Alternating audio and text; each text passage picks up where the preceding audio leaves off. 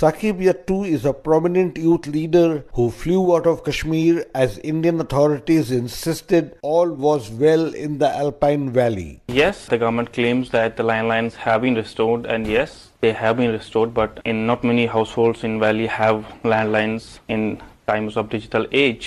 This is just to cover up the failure of restoring the communication blackout in the valley. And about the transportation, no public transportation can be seen visible on the roads. The shops are shut, and I went to a few medical shops, and some of them did confirm to me that we are running short of medicines now and Kashmir Students Organization spokesman Nasir Khuehami managed to bypass a crippling communications blackout and spoke of the desperate situation over Skype. The situation is uh, quite bad. There is a complete curfew, complete clampdown. So we are not able to move from one, one side to the other side, from one village to the another, another village. There is a complete restrictions. Whatever media is reporting on TV channels, that is totally fake. There is complete restrictions, curfew. No one is allowed to, uh, to come from their homes. India's television and newspapers are silent on Kashmir. Nemat Shafik, a former deputy chief of Bank of England, warned a partisan media could dent India's democratic credentials. What's happened to the media and the sort of polarization of views? And I think the answer to that, it's really good for people to hear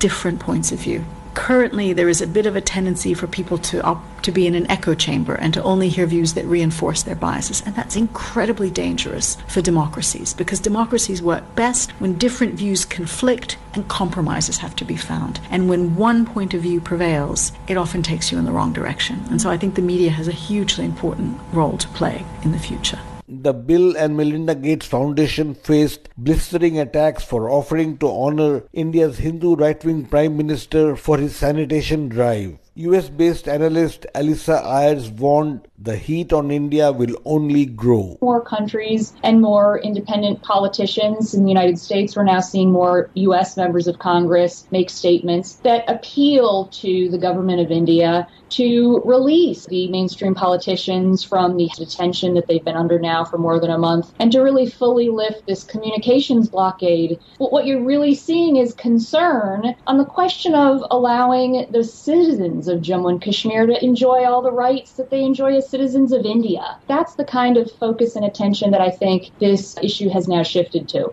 India argues the lockdown was in response to 200 militants trying to enter Kashmir, but it has not explained why 4,000 people, including top Kashmiri politicians, are still held in detention. For Newsbreak, this is Rana Sen reporting from New Delhi.